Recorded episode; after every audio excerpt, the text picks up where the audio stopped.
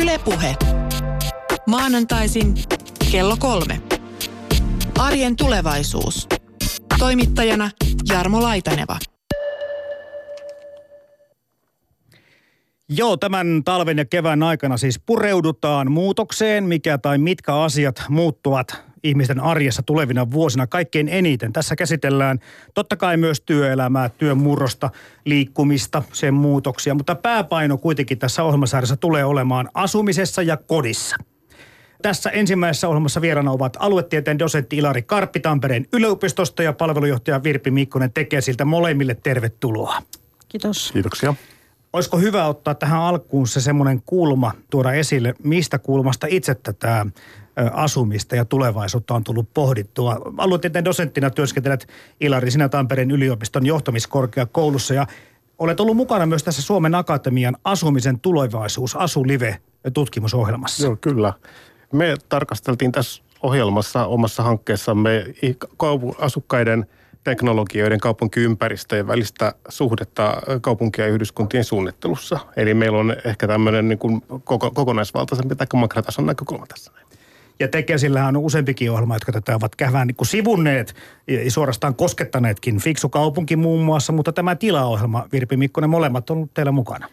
Joo, kyllä. Ja tietysti tavallaan tämän monet liittää tekesiin aina nämä teknologian näkökulmat. Toki me aina niistä innostutaan, mutta erityisesti tietysti kiinnostaa se, että minkälaista uutta liiketoimintaa tämmöisen niin kuin asuminen saa sitten aikaiseksi. Eli sikäli se siihen työhönkin liittyy. Otetaanpa mukaan myös kommentteja tulevaisuuden asunnon haltijoilta, eli lapsilta. Ylepuhe. Arjen tulevaisuus.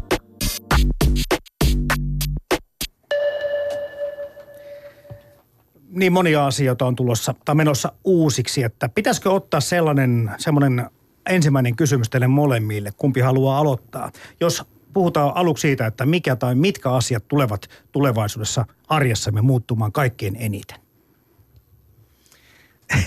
No voidaan aloittaa ihan sellaisesta kuin vaikka työnteko. Lupailit tuossa äsken, että siitäkin asiasta voidaan puhua tässä asiayhteydessä. Siis eh, työn muutokset kuvastaa hyvin paljon samoja, samoja tota, meitä liikuttavia voimia, kuin, mitkä heijastuu myöskin sitä asumiseen ja muuhun tekemiseen. Siis monipaikkastuminen, tavallaan tämmöinen monivaiheistuminen, monivälineistyminen. Ylipäätänsä aluetutkijana tietysti on mukava aina lähteä siitä, että paikkasidos löystyy monissa asioissa. Toisaalta sitten myöskin ihminen on hirveän paikkasidonnainen ihminen samanaikaisesti, mistä taas puhuu, minkä puolesta puhuu se, että, että kotiasuminen, paikka, jonka kiinnittytään, on yhä edelleen tärkeä. Niin, paikkasidonnaisuus, se on mielenkiintoinen niin kuin tämmöinen nimi tälle asialle siitä, että tulevaisuudessa työtä ei enää tehdä työpaikalla välttämättä, mm. tai se, että ihminen ei taas samalla tavalla ajattele ehkä kodistaan tai asumuksestaan kuin mm. on ennen ajatellut. Mm. Eli viittaat sä siihen mm, nyt tässä, Ilari Karppi, että voi tulla kombinaatioita. Se, mikä on voi olla kotiin toimisto tai toimisto kotiin. Uskoisin, että tällä tavalla ehdottomasti on ja jos ajatellaan puhetta, jota me ollaan paljon puhuttu yrittäjämäisemmästä yhteiskunnasta ja, ja työn muuttumisesta yrittäjämäisemmäksi, niin kyllähän se tarkoittaa myöskin silloin sitä, että työ tällaisissa puitteissa elämäntapaistuu, jos tällaista sanaa voi käyttää. Ja se tarkoittaa sitten myöskin työn, vapaa-ajan asumisen, kaiken muun tekemisen ö, limittymistä toistensa kanssa, mikä ei välttämättä ole ainoastaan niin kuin onnellinen ja hyvä asia. Sehän, jos, jos sellaista asetelmaa ei, ei hallitse, niin se voi johtaa melkoiseen loppuun palamiseen ja vastaavaan. Ja silloinkin tarvitaan just näitä niin kuin rauhoittumisen, irrottautumisen, niin kuin olemisen paikkoja. Niin, eli kun työ muuttuu ja työnteko muuttuu, niin se väkisinkin tulee muuttamaan meidän liikkumista, matkustamista, ajanvietettä, harrastuksia, asumista ja kotia. Tämä oli siis tässä ehkä sun puheenvuorosta luettavissa. Virpi. Mikkonen. Mm. Mä ajattelen, että, että se asuminen ja tämmöinen oleminen, niin meille tulee paljon enemmän palveluita siihen meidän arkeen. Eli osa meidän tilantarpeista voikin korvautua palveluilla. Eli mm-hmm. että tarvitseeko meidän omistaa enää niin kuin kaikkia pyykkikoneita ja pyykki, kodinhoitotiloja. Että jos meillä onkin palveluita, jotka tekee tämän meidän puolesta, silloin me ei pistetä niin paljon tätä omaa ää, tota, rahaa kiinni siihen tilaan, vaan pystytään ehkä nauttimaan enemmän elämästä palveluiden mm-hmm. kautta. Mm-hmm.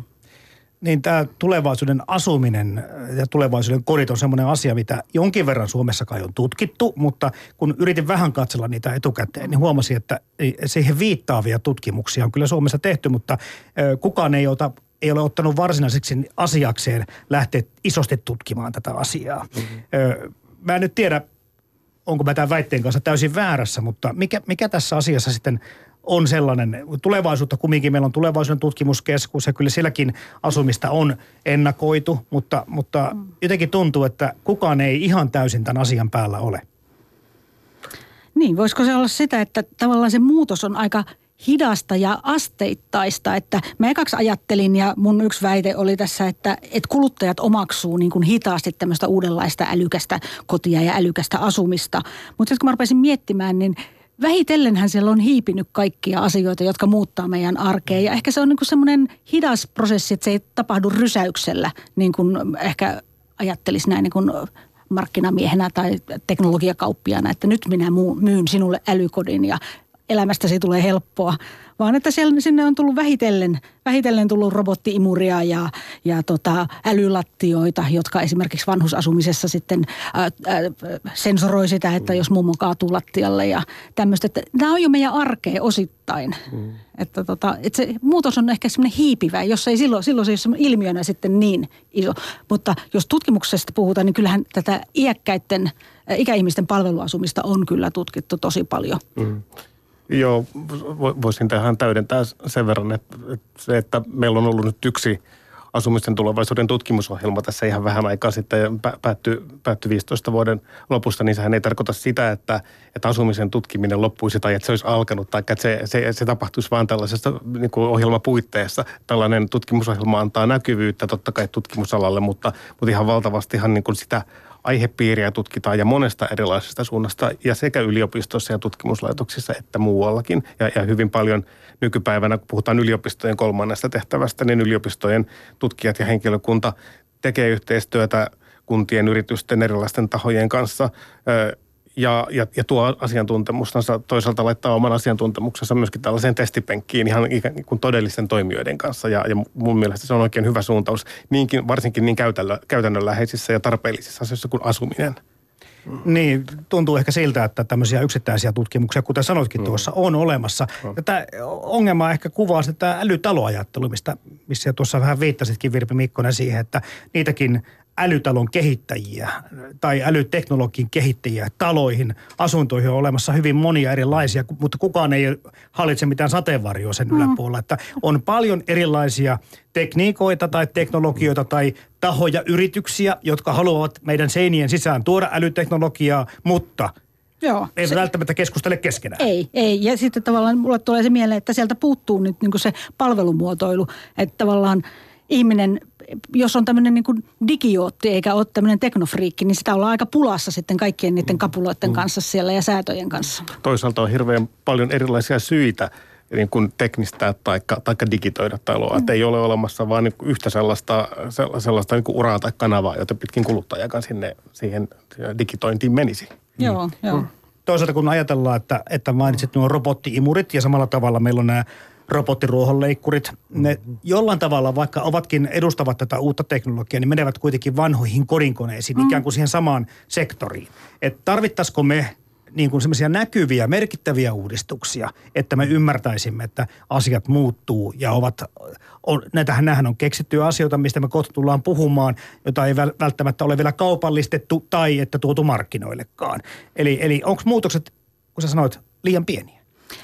Niin, tai että onko niistä niin sanottavaa hyötyä sille asukka- asiakkaalle, asukkaalle, että mikä on se, se lisäarvo, mikä siitä tulee, että eh, saanko mä niin kuin energian säästöstä riittävästi kiksejä tai saanko mä siitä riittävästi säästöjä, saanko mä jotain turvallisuuden tunnetta. Mikä, mikä on se mun motivaatiotekijä, että aika harvoissa näissä niin kuin vempeleissä sitten löytyy sitä, että ne on enemmän niin kuin sieltä teknofriikkipuolelta lähtee mm-hmm. tulemaan markkinoille. Mutta onko se kuitenkin niin kuin me ollaan tämmöistä kansaa, joka hyvin mielellään uutta teknologiaa ottaa käyttöön, että se pitäisi tulla sitä kautta. Että jos se tulee hengittävien ja, ja valoa heijastavien materiaalia ja tämmöisen rakennusteknisten ratkaisujen kautta, niin se ei ole meille ehkä niin sitten tiedätkö, läheistä kuin se, että se on joku vempele. Niin, se, varmaan siinä on, niin kuin, se, on nämä edelläkävijät, teknofriikit, joille se vempele on tärkeä. Mutta ehkä se suuri kansa, minkä takia tämä ei näy niin kuin ilmiönä, mm. niin, niin haluaisi siltä jotain sitten selkeitä hyötyjä. Niin kuin just sanotaan, että mitkä on niin ne ensimmäiset asiat, mitkä tältä älyteknologiasta on niin kuin markkinoilla lyöneet läpi, niin on niin kuin just tämmöiset hälytysjärjestelmät ja sitten tulee tämä kodin, kodin monitorointi ja säätö. Mutta että, että se on niin kuin sieltä jonkun hyödyn kautta, turvallisuuden tunteen kautta. Ja sitten toisaalta täytyy muistaa se, että, että meillä on varttumassa vasta sukupolvi, joka on viettänyt niin ruutujen ja mittareiden ja erilaisten, erilaisten sellaisten niin käyttöliittymien kanssa lapsuutensa. Ja, ja, ja tota, ovat oikeasti kasvamassa sisään siihen, että, että mit, minkälaisia kaikkia asioita voidaan erilaisilla säädöillä tehdä. Tässä arjen tulevaisuusohjelmassa tullaan siis jututtamaan kyllä ihan meitä tavallisiakin ihmisiä, jotka ovat ehkä parhaita asiantuntijoita, kun puhutaan asumisesta. Ja tässä ekassa jaksossa tulevaisuuden kotia visioivat tulevaisuuden asunnon omistajat tai haltijat, eli lapset. Ja kuunnellaan tähän muutaman minuutti, mitä he ajattelevat, kuinka he tulevaisuudessa haluavat asua. No siellä pitäisi olla ainakin sellaiset hienot lasiseinät, jossa on niinku telkkari samassa seinässä, kaikki tietokoneet ja semmoiset samassa seinässä. Seinät on semmoisia ja hienoja lasia, että niissä näkee läpi. Sitten on vaikka silleen vaikka, että jos, sä, vaikka jos joku sun läheinen asuu siinä kerrostalossa samassa, niin se voi tehdä silleen, että se seinä voi niinku avautua ja sä voit niinku vaikka mennä yökylään toiselle nopeasti se, siinä pitäisi olla sellaiset, just sellaiset hienot seinät, että sä et tarvitsisi enää mitään ö, tietokoneita, vaan seinissä voisit, voisit vaan katsoa vaikka TVtä ja pelaa. Sun yksi seinä on vaikka semmoinen, niin toisessa seinässä kasvaa perunoita, mansikoita, mustikoita ja silleen. Semmoisia voisi olla, että sulla kasvaa ruoka sun kodissa. Sulla kasvaa vaikka karkki jossain puussa. No kerrostalossa mulla tuli mieleen vaikka, että hissi ylös, vaikka la- lapsilta ja aikuisilta. Sitten lapsilla vaikka niinku liukumäki alas, niin kuin kerrostalossa. Kerrostalosta mulla tulee semmoinen mieleen nyt, kun äsken mietin, niin että hissi menee erikseen jokaisen kotiin, että ei tarvitsisi käydä sitä käytävää pitkin. Että se menisi jokaisen kotiin erikseen. Niin on, alakerroksessa on pelkkiä hissejä niin kuin jokaisen oven kohdalla. Sitten ne hissit vie aina yhden kerroksen ylöspäin. Kun sä menet kerrostalon ovesta sisään, siinä on suoraan hissi. Ja sä painat sen sun osoitteen siihen. Sieltä talosta se vie se hissi sut sinne sun osoitteeseen. Niin, että ei tarvitsisi kävellä ollenkaan käytäviä pitkin. Ja silloin kerrostanut saisi paljon pienemmiksi silleen. No, mulla oli siitä äh, makuuhuoneesta, että olisi hyvä vaikka, jos olisi sellaiset itsepetautuvat sängyt. Et sit kun siitä lähtee, niin sit se it, petautuu ihan itse. Siitä vielä yksi juttu, että mä katsoin yhden videon, ää, niin siinä näytettiin itsepetautuva sänky. Et semmoisessa paikassa kuin Kickstarter, missä on kaikkea hauskoja keksintöjä silleen, niin siellä oli siellähän on semmoisia projekteja, niin yksi on ollut niissä semmoinen itse petautuva sänky. Että sä vaan nouset siitä, sitten petaa itse. Mut sit se on kyllä aika haastavaa, että sun pitää kaivaa joku ilmapussi jostain sun sänkyn alle, ja laittaa sen siihen peittoon, se petaa itsestään. Siinä menisi suunnilleen se sama aika kuin itse petäisi sängyn. Siis siellä voisi olla jääkaappi, joka voi myös lämmittää ruokaa. Mutta se on vähän vaikeaa, että kun jääkaappi on niin kylmä ja lämmittäminen on niin lämmintä, niin miten sitten siinä oikein no, Siihen voi laittaa sellaisen napin. sitten se, sit voi vääntää ja sitten se öö, rupeaa lämmittää sitä. Niin silleen ne itsepetoutuvat sängyt ei ole niin ö, järkeviä, kun sun pitää hakea sellainen putki, ja sitten sieltä putkesta tulee ilmaa ja sitten sinne, tulee, sinne sänkyyn tulee ilmaa ja sitten se petautuu niinku itse paikalleen. Niin silleen siinä, se ei ole kauhean järkevää ehkä, koska siinä put, putkeen laittamisessakin menee varmaan yhtä kauan, kun sä ehdit petaa sen sängyn. Niin, ja muutenkin se peitto, jolla sä nukut, kun sä petautuu itsestään, se on tosi paksu.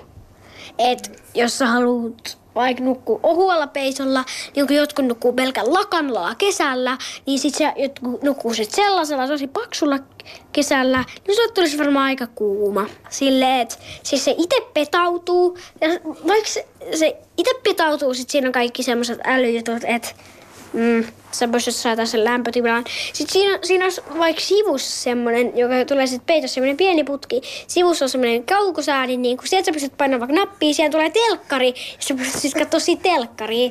Tai sitten nappi, tulee äh, semmoisen kirjavalikko, sä pystyt hakemaan sieltä jonkun sun kirjan ja lukea siinä, makaa siinä ja sitten lukea sitä kirjaa siinä vaan silleen. Se olisi kyllä siistiä. Yle Puhe.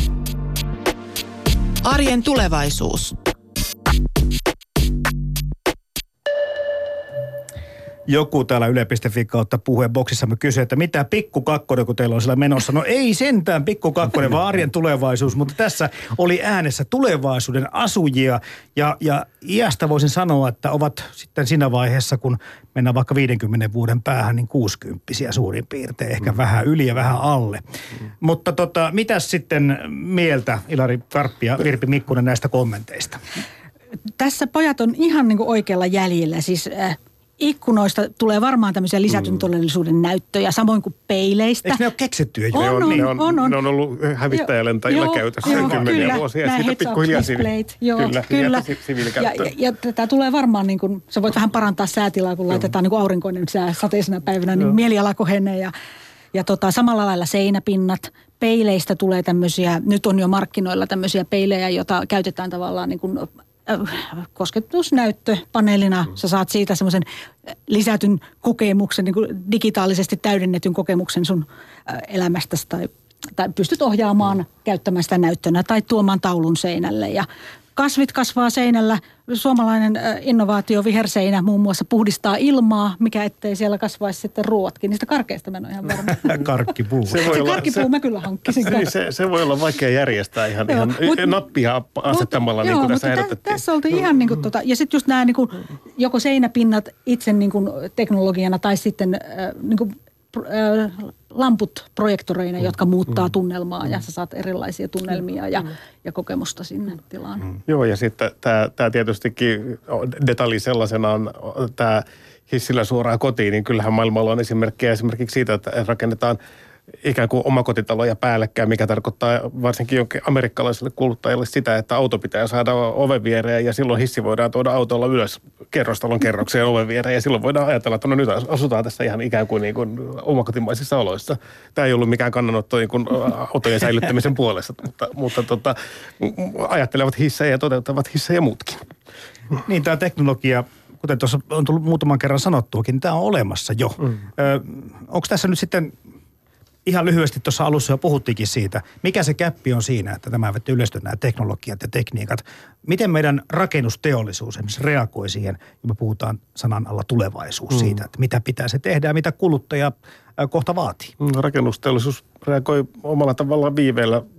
Se tarvii impulssiin totta kai myöskin asiakaskunnalta, siis kuluttajilta. Niin kyllä se mun mm. mielestä heijastaa aika hyvin sitä mm. kuluttajan niin kuin halua uudistua. Mm, Et mun mielestä, että vaikka me nyt näiden vempe, vempaleiden osalta ollaan niin kuin edistyksellisiä, halutaan kokeilla uutta, mutta koti on jotenkin semmoinen niin kuin, semmoisen perinteisen, mm. turvallisen tyyssiä, että, että se on ehkä se viimeinen, mikä meillä muuttuu. Ja mä uskon, että kyllä ne rakennusliikkeet rakentaisi, jos niitä kysyttäisiin. Mä sanoisin kanssa, että, että tota, löytyy pörssiyhtiöistä pieniin rakennusyhtiöihin koko skaalalla hyvin niin kuin valmiutta selvästi uuteen innovatiivisempaan ajatteluun tässä suhteessa. Ja, ja me ollaan jonkin verran tutkittu suunnitteluprosesseja, joissa, joissa tota, on mukana sekä kaavoittajat, päätöksentekijät, että rakennusliikkeiden edustajat, arkkitehdit, erilaiset tutkijat, suunnittelukonsultit ja niin edespäin. Ja, ja tota, en mä sanoisi, että, että voisi ihan sellaista kategorista rajaa sanoa, laittaisi, että on innovatiiviset suunnittelijat ja sitten äärikonservatiivinen rakennusteollisuus ja rakennusliikkeet, että kyllä se on hirvittävän paljon mm. niin kuin, no, hämärämpi ja hatarampi se, se raja. Niin, no mulle tulee mieleen, että tämä ryhmärakentaminen mm. on pikkasen nostanut päätä tuolta niin kuin tavallaan ikään kuin vastaliikkeenä siihen, että mitä, mitä niin kuin perinteinen tarjonta on. Mutta ei sielläkään ole niin mitkään äly ratkaisut noussut. Että ne on enemmän ollut sitten tilaratkaisuja, jossa on tehty tämmöistä niin kuin yhteisöllistä asumista. Ja toisaalta sitten se on ollut myöskin tällaista riskienhallintaharjoitusta myöskin, että, että millä tavalla, tavalla oikeasti niin kuin vakuudet ja kaikki muut vastaavat asetetaan Aivan. rakennusprosessin aikana, mikä taas kertoo hirvittävän hyvin siitä, että ihan rakentaminen on vaan sitä, että, että laitetaan nosturi pystyyn ja elementtejä kasaan, vaan se on, se on siinä on monenlaisia instituutioita kiinni siinä järjestelmässä. Ja sen takia, jos halut, halutaan innovatiivisempia uusia ratkaisuja, niin emme voida ainoastaan katsoa rak- siis siihen konkreettiseen rakentajaan, vaan kaikkiin koko siihen tukijärjestelmään, mm. joka on siinä ympärillä. Mm. Mutta kyllä mä niin ajattelisin, että, että jos tämmöinen älyasuminen, älyasumisen konsepti tulee, niin ehkä sen tuo joku muu mm. Toimija kuin perinteinen rakennusliike. Että tavallaan se palvelu... Uskallatko laittaa, Virpi Vikkonen, mihin suuntaan sormella näyttää? Kuka se voisi olla? No, mikä taho? Tai... Tuolta äh, Gardnerin tutkimuksesta luntaten sanoisin, että se olisi Google tai Samsung tai mm. Amazon. Mutta mä sanoisin tuohon vielä niin tähän yksi äh, mun mielestä tähän älykkääseen tai mm. fiksuun asumiseen liittyy ehdottomasti tämä ekologisuus. Että se ei ole pelkästään, se ei ole pelkästään teknologiaa, joka on niin tätä älyvempaimia, vaan se äly pitää valjastaa myös sinne niin kuin energiatehokkuuden puolelle. Ja, ja tästähän, tässähän on niin kuin esimerkiksi tämä uusiutuvien energioiden tuotanto, semmoinen kysyntäjousto, eli miten voidaan käyttää tätä rakennuskantaa niin kuin tasaamaan, tasaamaan esimerkiksi sähkön kysyntää tai, tai lämmityksen kysyntää ja, ja miten me saadaan niin kuin nämä pienet tuottajat mukaan mm. näihin verk- verkkoihin ja esimerkiksi varastoimaan energiaa. Että, että se on niin kuin hirveän tärkeä osa tätä, tätä kokonaisuutta ja älykkyyttä, ja. niin mun mielestä tämä, tämä on niin kuin vähintään se yksi kolmasosa tämä, sitä älyä, tämä ekologisuus. Tämä on, tämä on hirvittävän tärkeä kysymys siis siinä mielessä, että mehän ei olla vielä nähty, kun sellaiset alkutahdit siitä, että kuinka paljon sähköä tarvitaan. Siihen paljon puuttuu digitalisointiin tässä. Mm. Näin. Ei, ei siis siihen, että, että tota yksittäiset laitteet käyttää sähköä kovin paljon, mutta kun ruvetaan miettimään sitä numeromurskaustehoa, jota vaatii joku autonominen liikenne ja sen tuottama siis niin kuin tieto ja sen, se, että kuinka sitä pitää muokata ja yhdistää ja, ja, ja, ja pilkkoa ja vaikka mitä. Mm. Et siis, sitten me puhutaan vasta sen tyyppisistä mm. tota, keskuksista, datakeskuksista, jotka oikeasti niin kuin tuottaa ja ja, ja rohmua energiaa. Niin, niin, eli tämä rakennuskanta pääsee siitä pahan pojan roolista, kun aina sanotaan, että, että rakennuksissa kulutetaan 40 prosenttia Suomen energiasta, niin nyt sitten päästäänkin sanomaan, että se onkin se tekno-osa, kun kuluttaa. Niin, no se on siellä betonissahan sitä edelleenkin sitä energiaa on niin piilossa niin. vaikka kuinka Mutta tämä on kiinnostavaa ajatella mm. siitä, että, että ne on pikkuhiljaa tulossa nyt näihin ö, pien, mm. pientaloihin, vaikka tämä, että sä pystyt tekemään sillä aurinkoenergialla tai on olemassa mm. jo jotakin katolle laitettavia pieniä tuulimyllyjä, mutta sekin on vähän semmoinen asia, mä en tiedä lainsäädäntö vai mikä mättää, mutta se ei, sitä ei ole pelkästään niin kuin tässä yhteiskunnassa ilolla tervehditty, että hei, tuottakaa itse omat sähkönne, tehdään yhdessä parempaa yhteiskuntaa mm. ja elämää. Niin kauan kun sä tuotat itsellesi ja käytät itse, niin se on, mm. se on selkeä hyöty, mutta sitten jos sä syötät sitä verkkoon, niin mm. sitten mennään sinne markkinamekanismeihin, mm. joka ei enää olekaan sen tämmöisen yksittäisen tuottajan kannalta niin, Niin siis tämä on sukulaisongelma sille, mitä äsken puhuttiin ryhmärakentamisen yhteydessä, että kuitenkin meidän rahoituksen riskinhallinnan monet instituutiot on rakennettu niin kuin toisenlaista maailmaa varten ja nämä on siihen perinteiseen kuvaan sopimattomia. Ne on uusia. Mennään kohti tulevaisuutta ja myöskin seuraavaa lähetystä. Kuunnellaan vielä, mitä mieltä tulevaisuuden asujat, eli tämän päivän lapset, huomisen asunnon omistajat tai haltijat ovat muun muassa siitä, kuinka he tulevat tulevaisuudessa liikkumaan. No, mä ajattelin, että vaikka sisällä voitaisiin liikkua, jos on vaikka pöytäkone, niin siihen voisi vaikka laittaa sellaisen kauko pyörätuolin – Mulla on tota nopea noita sisällä liikkumisesta pari juttua. Esim. niitä hoverboardeja, mitä oikeasti leijuu silleen ilmassa. Ja sitten niissä on vaikka penkki leijattuna tai sitten semmoista, että sulla on vaikka joku tietokone, että sä haluat kantaa sitä, niin semmoiset niinku leijuva pöytä ja tuoli, että sä pystyt niinku ohjata sitä. Ja sitten sä pystyt olla tietokoneella vaikka siinä. Ja sitten ulkona voisi liikkua sellaisella No vaikka niinku sellaisilla kauko-ohjattavilla pyörillä, että ei tarvii niinku polkea. Melkein... Hoverboardilla? No niin, melkein kuin hoverboardilla. Mutta se on niinku pyörä, jos sun ei tarvii polkea, niin sä vaan menet niinku Säh- Sähköpyörä? Niin. Öö, mä uskon, että mä liikun, öö, ainakin itse mä liikun tosi paljon öö, silleen, että mä en istu jollain tuolella eikä leijuu ja me kauppaa, vaan mä kävelen, pyöräilen tai ruudalluistelen. Siis käytät lihasvoimaa? Joo, mieluummin. No entäs robottiautot? No joo, kyllähän niilläkin tulee liikkuu. Tosta Millaisia ne on? No semmoisia, että sun ei tarvi itse ohjaa, sä vo, se kuski ei tarvi itse ohjaa, sä voit vaan niinku istua siihen etupenkillä, se veijää ja tosi kivaa. Se vie itsestään sinne paikkaan, missä haluat. Paljon turvallisemmin, ei ikinä tule kolareita. Sitten siinä autossa voisi olla semmoisen, että se vaistoo etukäteen kolarin, se piippaa sitten kun tulee kolari sun edessä. Se jarruttaa itsestään. Se olisi kyllä tosi hyvä. Mulla olisi äh, lentävästä autosta, kun vaikka moottoritiellä voisi olla silleen, että kaista kääntyy kiitoradalle. Sitten siitä voi vaikka lähteä siinä lentävällä auto, auton lentoon. Vaikka että silleen, että toinen puoli on laskeutumiseen ja toise, toinen on niin kuin nousuun. Taloista silleen, että talot pystyisi lentää. Et ei tarvitsisi mennä autoilla. Sä pystyt lentämään talon vaikka johonkin e, Italiaan Suomesta ja sitten sä pystyisit olla sun omassa talossa siellä. Mutta kun autojenkin kanssa on aika kovat ruuhkat, niin eikö, jos tuonne talot lähtee liikkeelle, niin eikö tulisi vielä isommat ruuhkat? No joo, paitsi jos autoillahan ei voi silleen vielä lentää, mutta kai nyt niitä lentäviä autoja tulee olemaan. Ehkä. Niin siis silleen, että on eri kerroksissa niitä taloja, silleen, että ei tulisi pahaa ruuhkaa. Silloin vaikka sata kerros silleen, missä on eri taloja. Niin talot ajaisi niinku, niin jos mitä ei vaan kerroksissa, niin tulisi paljon vähempää ruuhkaa. Joo, ja sit niistä lentävistä autoista vielä silleen, että olisi kyllä silleen aika käteviä. Sä pääsisit jollain, koska lentokoneet on muuten vähän nopeampia, niin sä pääsisit niitä lentokoneen vauhilla sinne sun määränpäähän. Semmoinen robottiin lentävä auto, joka vie sut lentokoneen nopeudella sinne määränpäähän. Ja sitten sulla on kotona pieni kiitor, kiitorata, jos sä pystyt nostaa sen auton, nostaa sen auton ilmaan. Entäs lentäviä autoja? No vaikka jos mä aj- niin haluan lentää vaikka jonnekin mö- mökille, niin kyllä mä varmaan sitten en rullustele 400 kilometriä. Tota, luulet sä, että tulevaisuudessa on mökkejä?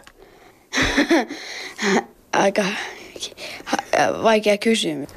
Asutko mieluummin kaupungissa vai maaseudulla? Maaseudulla, Miksi? kun siellä on paljon rauhallisempaa. Miten niin rauhallisempaa? Siellähän on kaikkia eläimiä ja... No, siellä ei ole niin paljon ihmisiä, jotka sählää. Siellä olisi varmaan va- vapaampi olo, kun ei olisi kaikki koko ajan ympärillä. Eikö tulevaisuudessa ole vielä enemmän ihmisiä kuin nykyään? On Mitä sitten? Mihin se sitten meidät muuttaa? asua edelleenkin maaseudulla. Minkälaisessa asunnossa tai talossa? No, ihan samanlaisessa kuin kaupunkitaloissa, mutta silleen maaseudulla, että ö, ei ole paljon ihmisiä siellä. Ylepuhe. Arjen tulevaisuus. Toimittajana Jarmo Laitaneva. Joo, ei mennyt ihan tasan tuossa tulevaisuuden asunnon hallitsijoilta ja hall- vallitsijoilta tuo homma, että miten liikutaan, mitä voimaa käyttää tai missä halutaan asua. Siinä oli muutama kerrostalofani ja sitten taas joku halusi, halusi olla pelkästään maaseudulla ihan omassa rauhassa. Joo. Mitäs mieltä Ilari Karppi ja En, en usko. Mikkonen? Mua hirvittäisi ajatus olla italialaisessa ilmatilassa italialaisten lentävien talojen kanssa. Viikon kuluttua tässä Arjen tulevaisuusohjelmassa vierailevat professorit Sirkka Heinonen ja Jarmo Suominen. Sirkka Heinosen työpaikka on tulevaisuuden tutkimuskeskus. Hän on tutkinut muun muassa kaupunkien ja yhdyskuntien tulevaisuutta, mutta myös tämä asumisen ja työnteon tulevaisuus on hänellä agendalla. Jarmo Heinonen taas työskentelee Aalto-yliopiston taiteiden ja suunnittelun korkeakoulussa ja hän on erikoistunut muun muassa palveluarkkitehtuuriin. On kiva kuullakin oikeastaan siitä, millä tavalla arkkitehdit ja suunnittelijatkin tätä samaa asiaa, probleemaa tulevat lähestymään. Kiitoksia teille molemmille vieraille aluetieteen dosentti Ilari Karppi Tampereen yliopiston johtamiskorkeakoulusta ja myös Virpi Mikkonen Tekesiltä. Sä olet siis palvelujohtajana verkostoyritysten ja tutkimusten vastuualueella. Ylepuhe. Arjen tulevaisuus.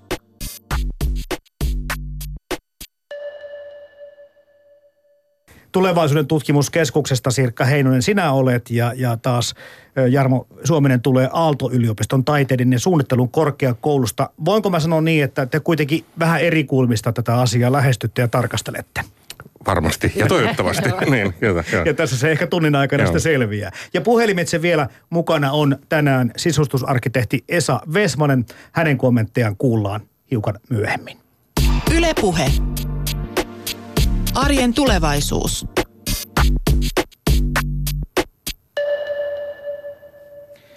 Niin, mulla oli tämmöinen kunnianhimoinen ajatus siitä, että kun viime viikolla ja tässäkin lähetyksessä tullaan tämmöistä yleistä, tämmöistä kokonaisuutta käsittelemään, että olisiko meillä mitään mahdollisuuksia, hyvät vieraat, tarkastella sitä, miltä se elämä mahtaa tuntua tai näyttää tai kuulostaa sille seinien sisäpuolella.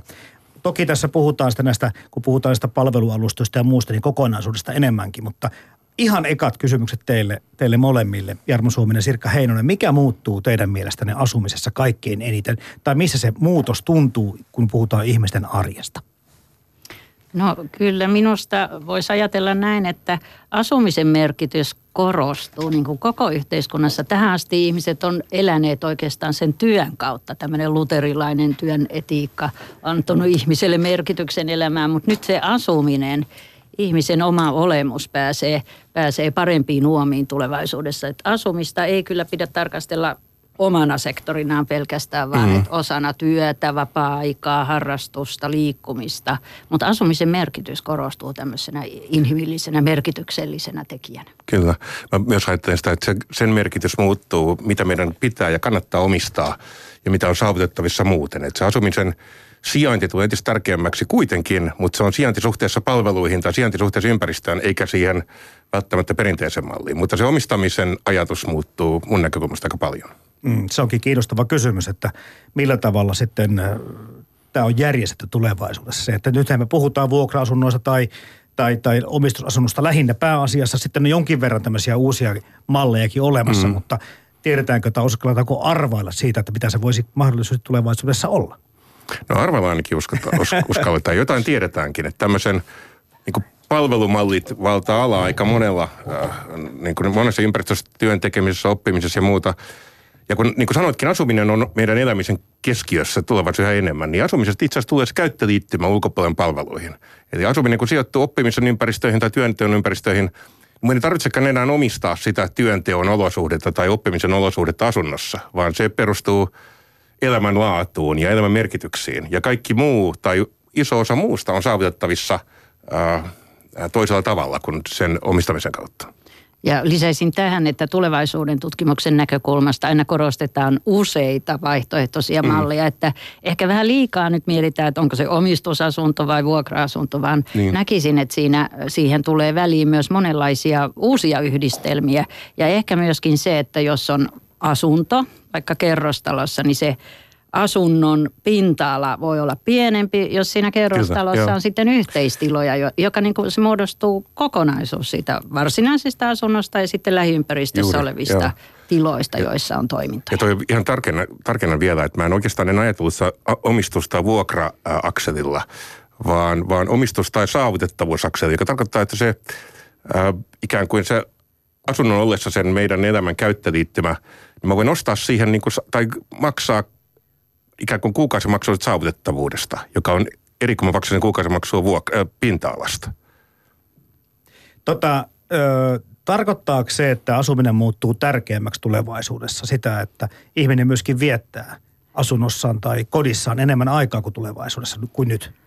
Korostaisin, että asuminen on aina ollut tärkeää, mutta se nousee tavallaan nyt, sen mahdollisuudet lisääntyvät, miten, miten voidaan niin kuin siihen asumiseen liittää itselleen merkityksellisiä asioita. Tehdä se asuminen itselleen tavallaan paremmin istuvaksi, ilmentämään omaa elämäntyyliä. Mutta sitten tähän nousee myös semmoinen monipaikkaisuuden ajatus, että mitä se asuminen on. Itse asiassa vuoden mittaan hmm. ihminen voikin asua yhä useammissa asunnoissa että Joo. tavallaan meidän yhtenäiskulttuurin malli Suomessa oli pitkään, että on kaupunkiasunto ja puolella miljo- puoli miljoonaa kesämökkiä Suomessa, että asutaan. Mm. Mutta nyt tulee, voi jopa mennä ihan päinvastaiseksi tilanne, että asutaankin siellä vapaa-ajan asunnolla Joo. itse asiassa pidempi aika ja voidaan niin kuin pienentää sitä kaupunkiasunnon ö, tilaa ja, ja kokoa. Ja sitten vielä voidaan asua vaikka työn perässä ulkomailla tai, tai muualla. Et vuoden mittaan on tämmöinen monipaikkaisen asumisen malli yleistymässä.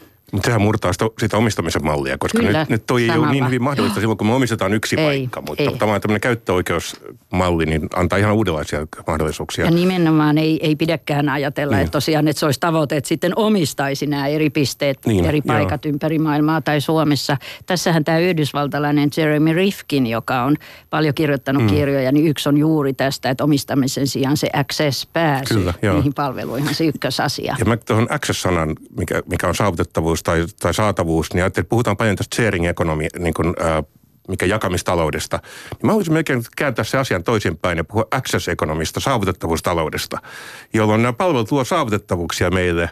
Kun jakaminen on omistamiseen perusta, minä jaan omistustani, mutta mut asiakkaan kannalta se saavutettavuus on tärkeämpi. Mm. tämä myöskin kuulostaa, jo viikko sitten huomattiin ihan sama, että, että monet tai useampikin asiantuntija on sitä mieltä, kun on välillä pelätty sitä, että, että meillä tämä maaseutu kuihtuu. Mm. Ja, ja tulee tämmöisiä alueellisia niin kuin suuria eroja, tai ne korostuu tulevaisuudessa. Mutta nämä kaikki muutokset, mitä tässä nyt visioidaan, niin, tai ainakin moni niistä, saattaa olla myöskin ikään kuin tasa-arvoittava, mitä puhutaan nyt niin kuin tämmöiseen lokaatioihin. Mm. Jo, jos ajatellaan näitä digitaalisia välineitä ja, ja voi sanoa vallankumousta, joka on, joka on ikään kuin aikaan saanut ajatuksen, että me voidaan tehdä työtä tai luoda arvoa ajasta paikasta riippumatta, niin ihmiset fyysisenä olentoina on aina ajassa ja paikassa. Niin entistä tärkeämpää tulee, millaisia aikoja ja paikkoja valitaan. Ja silloin maaseutu, että mä, jos mä voin valita sen kesämökin tai jossa maaseudulla oleminen, niin se voi olla rikkaampaa ympäristöä minulle kuin se, että mä olisin sen tuotannon äh, ikään kuin orjana menisin sinne, missä tuotanto on parasta. Mm. Puhutaan tässä niistä palveluista ja palvelualustoista ja kokonaisuudesta ö, kaupungeissakin lisää, mutta kurkataan vielä vähän tai visioidaan sitä tulevaisuuden kotia. Aivan kohta kuullaan sisustusarkkitehnikin kommenttia siitä, millä silmällä hän miettii sanaa koti tai asuminen. Ja, ja tähän vaan alustuksessa sanon sen, että kyllähän meillä niin kuin asuminen ja asunnothan koko ajan muuttuu. Koko ajan tulee pikkusen jotakin uutta, mutta, mutta musta tuntuu, että se on kovin hidasta – ja tuntuu, että suomalaiset on kyllä nopeita omaksumaan teknologiaa, sekin on monessa yhteydessä todettua. Mm. Mutta, mutta aika konservatiivisesti me ollaan tästä asumista, niin kuin tässä on todettu, niin ajateltu tähän saakka. Kyllä. Eli tämä veturi siitä, että muutos tapahtuu asumisessakin, mm. niin se ei, se ei lähde meistä asukkaista. Eikä se lähde välttämättä asunnostakaan suoraan, vaan se lähtee asumisen ymmärtämisestä. Että asunto on sen tuote, se on sen asumisen väline. Ja tavallaan tämä asumisen tärkeys ja se elämisen tuntuu hassut sanoa elämisen tärkeys. Mutta mulle, mulle se tarkoittaa sitä, että se tuotanto, me ei ole enää sen perinteisen tuotantomaailman äh, niin kuin, äh, kahlitsemia, vaan me ollaan elämisen maailman mahdollistamia, joka tarkoittaa myös sitä, että se monipaikkaisuus, kaikki tämä niin kuin uusi maailma. Ja sitten sit jos mä, niin kuin se muuttaa meitä, jos, jos vielä investointilähtökohdasta, niin ei ole enää ainoa vaihtoehto rakentaa alue, asuntoalueita sinne, missä on vapaata tonttimaata, vaan me voidaan tiivistää ja rakentaa sosiaalista tiiveyttä kaupunkiin – rakentamaan tiiviimpiä tai kehittämään tiiviimpiä ratkaisuja, missä on kuitenkin palveluiden saavuttavuus sama tai parempi kuin aikaisemmin. Mm. No tulevaisuuden tutkimuskeskuksessakin, kun mietitään asioita, niin Miten kaukana se tulevaisuus on? Mistä, mistä vuosista me voidaan puhua tai vuosikymmenistä? No niin, tulevaisuuden tutkimuksessa tosiaan viisi vuotta ei ole vielä sitä no ei. aitoa tulevaisuuden tutkimusta. Että kyllä vähintään parikymmentä vuotta, mutta ihan tuommoinen 2050, sen pohtiminen, mitä, mitä Suomessa on silloin, miten asutaan, niin on siellä ihan keskiössä ja siitä sitten pidemmälle. Toki heti on sanottava, että mitä pidemmän aika tähtäimen valitsee vaikkapa sata vuotta – nyt kun on Suomi 100 vuosi, juhlavuosi mm. meneillään, on vahvasti painottanut, että miksei ole Suomi-skenaarioita sata vuotta eteenpäin. Tässä on sitten kovasti niin. varovaisuutta. Toki on, että silloin epävarmuudet siinä ennakoinnissa lisääntyvät, mitä pidemmälle mennään, mutta se on sitä inspiroivampaa ja tavallaan uusia, jopa innovaatiomahdollisuuksia avaavaa, jos jos pidennetään aikavälin tähtäintä ja otetaan mm. rohkeasti Joo. kantaa uusiin mahdollisuuksiin. Jos on sata vuotta voi ihan lyhyesti kantaa, niin mä olin Pariisissa puhumassa kaupungin johdon kanssa tämmöistä asiasta. Ja he kysyivät multa, että minkälainen Pariisi on mun mielestä sadan vuoden kuluttua. Mä sanoin, luultavasti vähän samannäköinen kuin sata vuotta sitten. Se innovaatio tapahtuu siinä, mitä me käytetään. Se tapa, mitä me käytetään Pariisia, on kokonaan toisenlainen sadan vuoden päästä. Se ei välttämättä näy siinä rakentamisen niin kuin ilmiasussa. Se voi näkyä siinä, mutta se ei ole niin kuin se, selvä seuraus. Niin, niin tässä jo ennen lähetystä puhuttiin siitä, että näyttävätkö nämä rakennukset sitten enää siltä, miltä oletamme niiden kenties näyttävän ja mitä ne viestivät, mutta, mutta tarkoittaako tämä myöskin sitä, että asumisen tai talo tai rakennuskaan ei välttämättä näytä siltä, että hei, toihan on jonkun koti. Onko tämä yksi skenaario? Mä toivoisin näyttää vielä enemmän sitä, että se on jonkun koti. Ja tässä voisi ottaa kaksi termiä, mitä mä käyttänyt. On toinen, että otaks mä se kodin käyttöön. Mä käyttöönotto, joku on tehnyt sen minulle ja minä otan se käyttöön. Tai haltuunotto, otaks mä se kodin haltuun. Ja silloin, kun mä otan sen haltuun, se on entistä enemmän minun näköinen. Ja se on niin kuin yksilöllinen koti. Ja mä toivoisin, että tulevaisuuden asunnot näyttäisi vielä entistä enemmän ähm, yksilöiden äh, haltuunottamilta, jolloin, jolloin ikään kuin kaikki muu voi näyttää sitten miltä näyttääkin, mutta se koti pitäisi olla meidän, se on niin kuin vaatteiden tai se on meidän identiteetin jatke tavallaan. Se, se voisi näkyä paremmin ympäristössä. Joo, tuohon, tuon allekirjoitan, mm. että tämä identiteetin ilma, ilmentäminen Kyllä. asumisessa, se on ihan ykkösasia.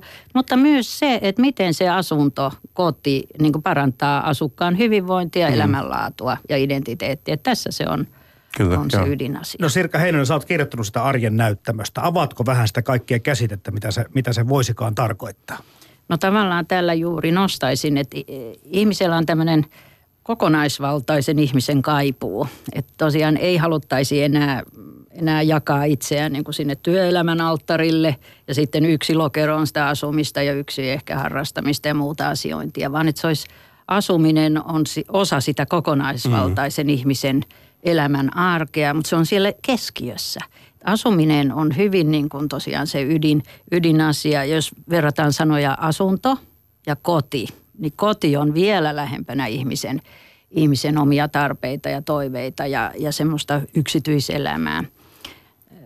Et se on siellä aivan keskiössä. No voiko tämä muutos olla ö, nopeaa vai, vai käykö tässä niin, että tässä otetaan pikkuhiljaa innovaatiota, keksintö, teknologia kerrallaan käyttöön ja ehkä ollaan jossakin tuloksessa 50 vuoden kuluttua? No muutos on kyllä nopeaa, mutta tässä on nähtävillä semmoista polarisaatiota, kahtia jakautumista, että nousee mm. teknologioita, mutta se edellyttää uudenlaista digiosaamista niiden käyttö. Plus sitten kaikkihan eivät halua varustella esimerkiksi teknologiallaan kotia. Että tässä näkisin, että kuitenkin tämmöinen kirjo, mosaikkimainen mm. innovaatioiden käyttöönotto tapahtuu. On edelläkävijöitä, jotka haluavat kokeilla omassa elämässään arjen näyttämöllä erilaisia asumisen malleja ja, ja tuota, sitä kautta näyttävät ehkä esimerkkiä muille. Joku toimii, joku ei, mutta et yksilölliset valinnat ovat ne, jotka mm. sitten lopulta määräävät sen Niin. asumisen mallin, minkälaiselta se näyttää No Suomessa. jos nyt sitten ajatellaan tilannetta, että meille annettaisiin auto, jos semmoinen vielä on olemassa 50 vuoden kuluttua, niin saattaisimme tunnistaa kyllä, että mikä tämä on, mutta tuskin osaisimme käyttää. Jos nyt laitettaisiin tämän päivän asuja 50 vuoden päästä ole valmistuvaan kotiin, niin tota, pärjäisikö? Ymmärtäisikö? Onko ke- hyppäys niin suuri? No tässä onkin nyt suunnittelijoille valtava haaste ja vetoomus, eli asuntohan on ihmisiä varten, että vaikka meillä kehitettäisiin hyvin älykodin varustelutaso aivan tähtitieteelliseen huippunsa asti, jos ei sitä osaa käyttää, jos vempaimet ja systeemit eivät ole yhteen sopivia, niin lopputulos Kyllä, ei ole joo. se hyvä. Et näkisin, että nimenomaan sen pitää olla sellainen, että se on helppokäyttöinen. Että jos Jarvo puhuu mm. tästä asuminen ja asuntopalvelualusta mm. ja käyttöliittymää, niin tulee tämmöistä, että ihan puheenohjaus ja jopa ihan katseella pitäisi voida olla ohjattavissa sen asunnon vaikkapa valaistus, äänimaailma ja niin edelleen laitteet. Joo, kyllä voisi sanoa, että jos se on vaikeampi kuin nyt, niin kyllä on pahasti epäonnistuttu. nyt me eletään ehkä siinä teknologian huipussa, että on laitteita ja vehkeitä vaikka mihin lähtöön. Mm. Tulevaisuudessa se, sen pitäisi ehdottomasti kehittyä siihen suuntaan, että on intuitiivisesti ohjattavissa. Ja vielä tarkemmin sitä, että me voidaan ikään kuin hyödyntää oma osaamisemme ja oma potentiaali sen asunnon kanssa. Että se, on, se auttaa meitä elämään, meitä onnellisemmin elämään ja ja ehkä mä käytän tämmöistä omitusta kuin arvon yhteisluonnin olosuhde. Eli arvon yhteisluonti perheessä tarkoittaa esimerkiksi tyytyväistä onnellista elämää. Et me, me tuetaan toisiamme ja me ollaan myös naapuruston kanssa yhteydessä. Ja tähän kaikkeen pitäisi asunnon auttaa, eikä olla teknologia. Teknologia on vain väline siinä sen jälkeen. Aivan mahdollista. Kyllä, ja et joo. aikanaan tästä on jo useita vuosia aikaa, mutta Suomessa oli tämmöinen hanke, että tehdäänkö Suomesta hyvän asumisen mallimaa. Se jotenkin hiipui, mutta sanoisin, että sinänsä hyvä visio, mutta siihen on vielä matkaa. Mutta tämähän pitäisi olla se nimenomaan tietoinen tavoite, Kyllä, joka joo. asetetaan.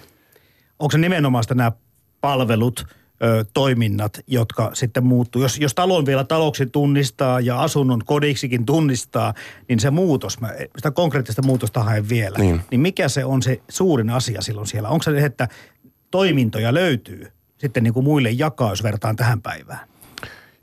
omasta näkökulmastani mä kyllä näkisin, että se on se palvelu, palveluiden logiikka ja se palvelumahdollisuudet, jotka ei toimi, jos mä rakennan sen asunnon pusikkoon, kauka, kauas metsään, vaan mun pitää tuoda se asuminen lähelle palveluita.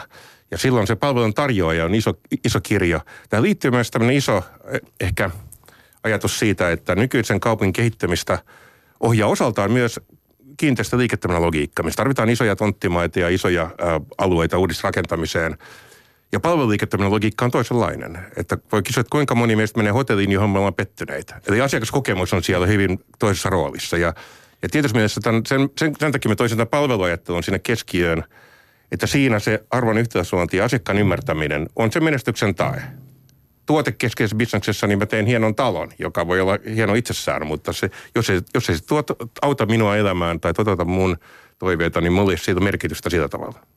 Niin mä oon kuullut ennenkin tämän vertauksen siitä, että, että, että tämmöinen niin hotellihuone – voisi olla lähempänä kuin nykyinen asunto siinä. Että on, kyllähän sielläkin hotellia huoneita saa semmoisia, missä on keittiö. Sä voit tehdä sen ruuan itse, mutta siis on ihan sama asia. Myöskin sä voit tilata sen huoneeseen tai jopa mennä sinne alakertaan sen syömään. Eli Kyllä, tätä joo. kautta niin kun se, sulla on vaan niin valinnan varaa elämässä paljon joo. enemmän. No, kaksi nopeita esimerkkiä siihen, vaikka palveluistuminen työympäristössä, niin Yhdysvalloissa on tänä päivänä 3500 palveluoperaattoria, jotka tarjoaa työympäristöpalveluna. Coworking on sen nimi. Ja kun sä kysyt muutoksen nopeudesta, niin se on tapahtunut kymmenes vuodessa kokonaan sen teollistuminen. Toinen konkreettisempi esimerkki on täällä Suomessa. Olen tekemässä koulua, lukiota, niin kuin palvelukeskeistä ratkaisua, mikä tuotiin Haukilahden lukio Aallon kampukselle. Vuodessa se syntyi nollasta se ratkaisu, ja nyt meillä on puolen vuoden tulokset niistä, ää, tota, ja se näyttää niin kuin, toimivan varsin hyvin.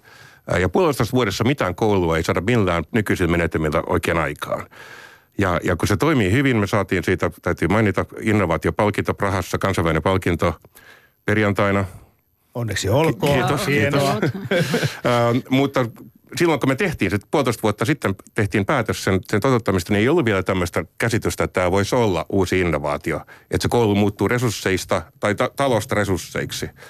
Ja kun se puolesta vuodesta tapahtui näin iso innovaatio, niin mä kuvittelen asumisessakin, me tuodaan se palveluajattelu sinne – niin me puhutaan välttämättä kymmenistä vuodista, että me nähdään indikaatiota, jos se voi olla muutama vuoden asia loppujen lopuksi. Tämä on nyt niin kiinnostava asia, että tätä tullaan pureutumaan vähän tarkemmin tähän seuraavaksi. Mutta kuunnellaan tässä välissä, koska kaikilla kotia tai asumista pohtivallahan on oma tulokulmansa tähän aiheeseen, niin mitä sisustusarkkitehti Esa Vesmanen kertoo nyt aluksi kodin materiaaleista ja niiden valintakriteereistä, unohtamatta työnsä kautta myöskin muotoilua ja kauneusarvoja. Ylepuhe. Arjen tulevaisuus.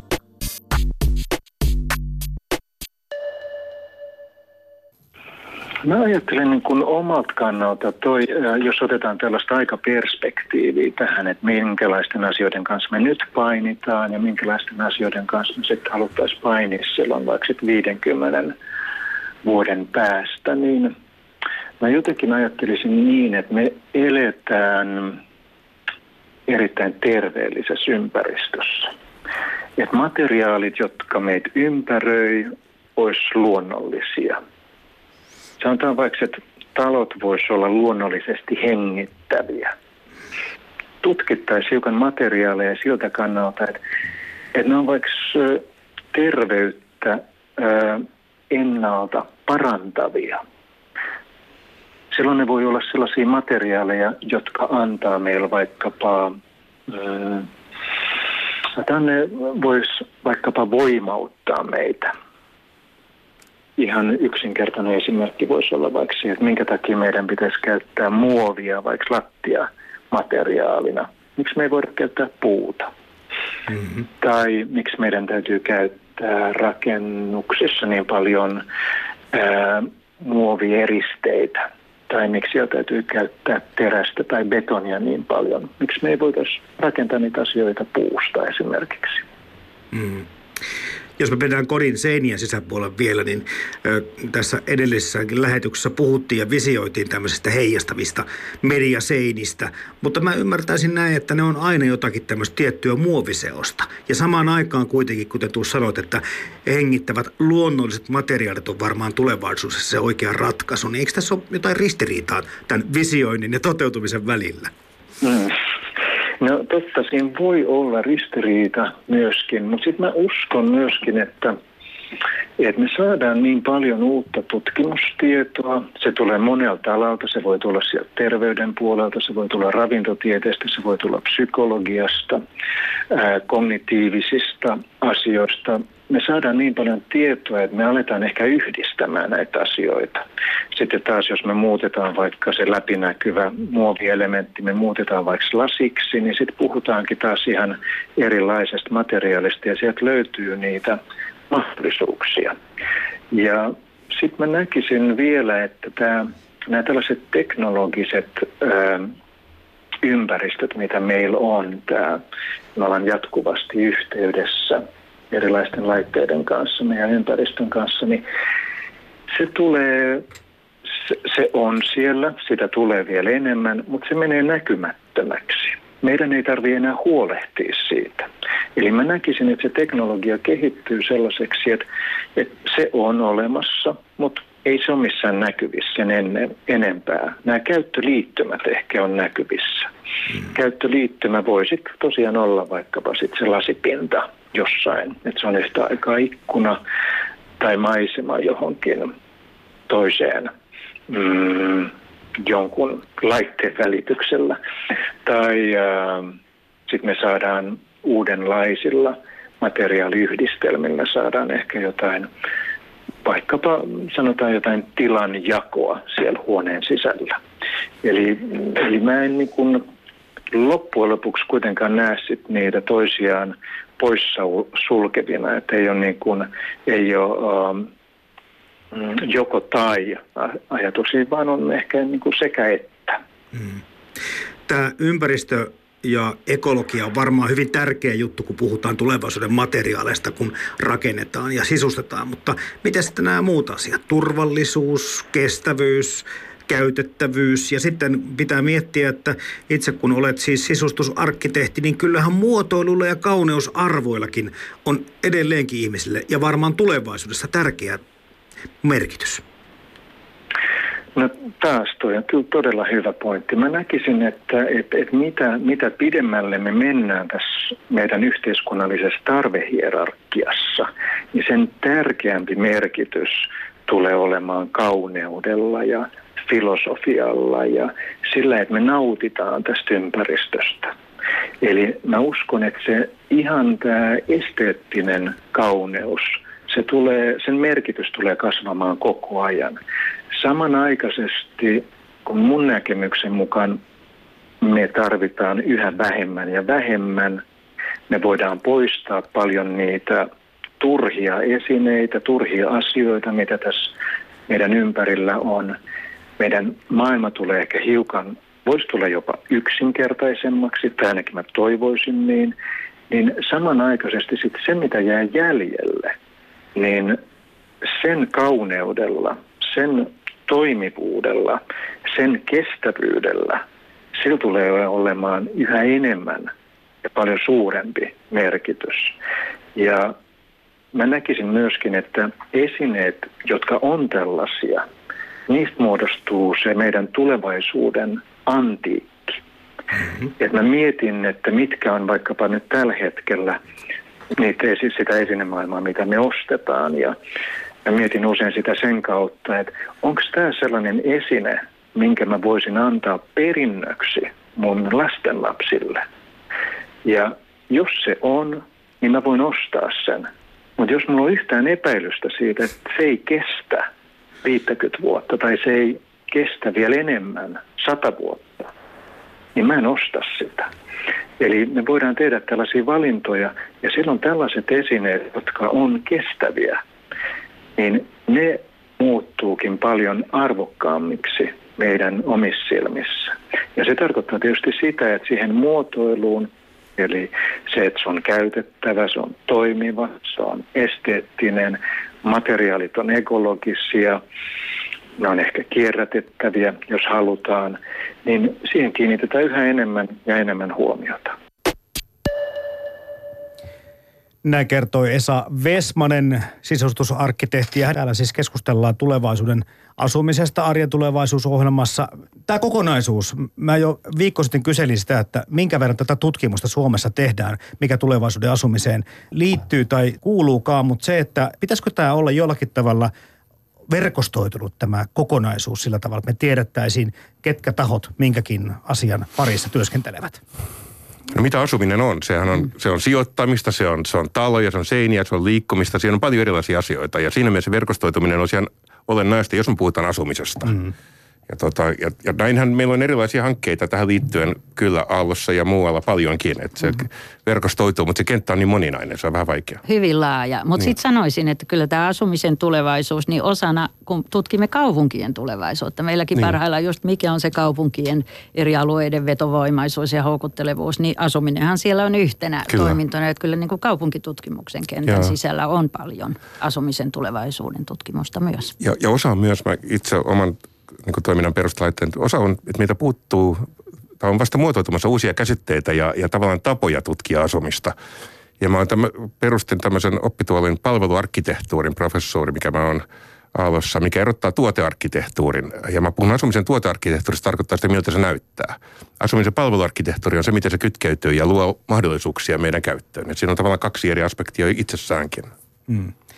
Nyt jos mietitään taas sinne kymmenien vuosien päähän. Kenen pitäisi tässä toiminnassa nyt nopeiten liikkeelle? Tämä on niin iso kysymys ja mm. vähän niin kuin tuntuu, että jos pelkästään tulevaisuuden tutkijoiden ja visioiden varaan jää, niin ei tapahdu konkreettisia muutoksia. Nimenomaan pitäisi olla moni, monitoimijapohjainen tämä lähestymistapa, että saataisiin tämmöinen yhteinen keskustelu, debatti siitä, että tavallaan mihin halutaan mennä. Ja siinä olisi mukana tutkijat, tulevaisuuden tutkijat, viranomaiset, kaupunkisuunnittelijat, yritykset, rakennusfirmat, kansalaisjärjestöt, kaikki mukaan miettimään. Mm. Mutta korostaisin, että kun puhutaan tulevaisuudesta, mistä me puhutaan? Me puhutaan muutoksesta.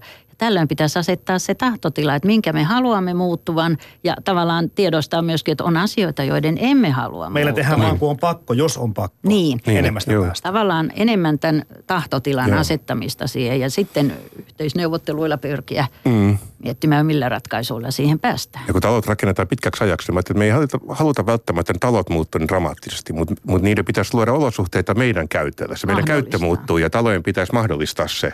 Ja mä ajattelen itse, mä että se, mitä tarvitaan tähän keskustelun mukaan, on enemmän ehkä palveluliiketoiminnan osaajia kuin kiinteistöliiketoiminnan osaajia. Kiinteistöliiketoiminnasta meillä on tarpeeksi ymmärrystä, mutta tämä, nämäkin, mistä mä oon puhunut, liittyy siihen, että kun se palvelistuu se maailma, niin silloin se asiakaskokemus ihan toistaiset merkitsee ja silloin sitten tulee niin elinvoiman tuottaja asumisympäristöstä eikä kuluttamisen kohde. Mutta se vaatii, että meillä tulee uusia osapuolia myös siihen hiukan ainakin sitä asiaa kehittämään. Kiitoksia tästä keskustelusta professori Sirkka Heinonen tulevaisuuden tutkimuskeskuksesta ja Jarmo Suominen Aalto-yliopiston taiteiden ja suunnittelun korkeakoulusta. Kiitos paljon. Kiitos. Ylepuhe. Maanantaisin kello kolme. Arjen tulevaisuus. Toimittajana Jarmo Laitaneva.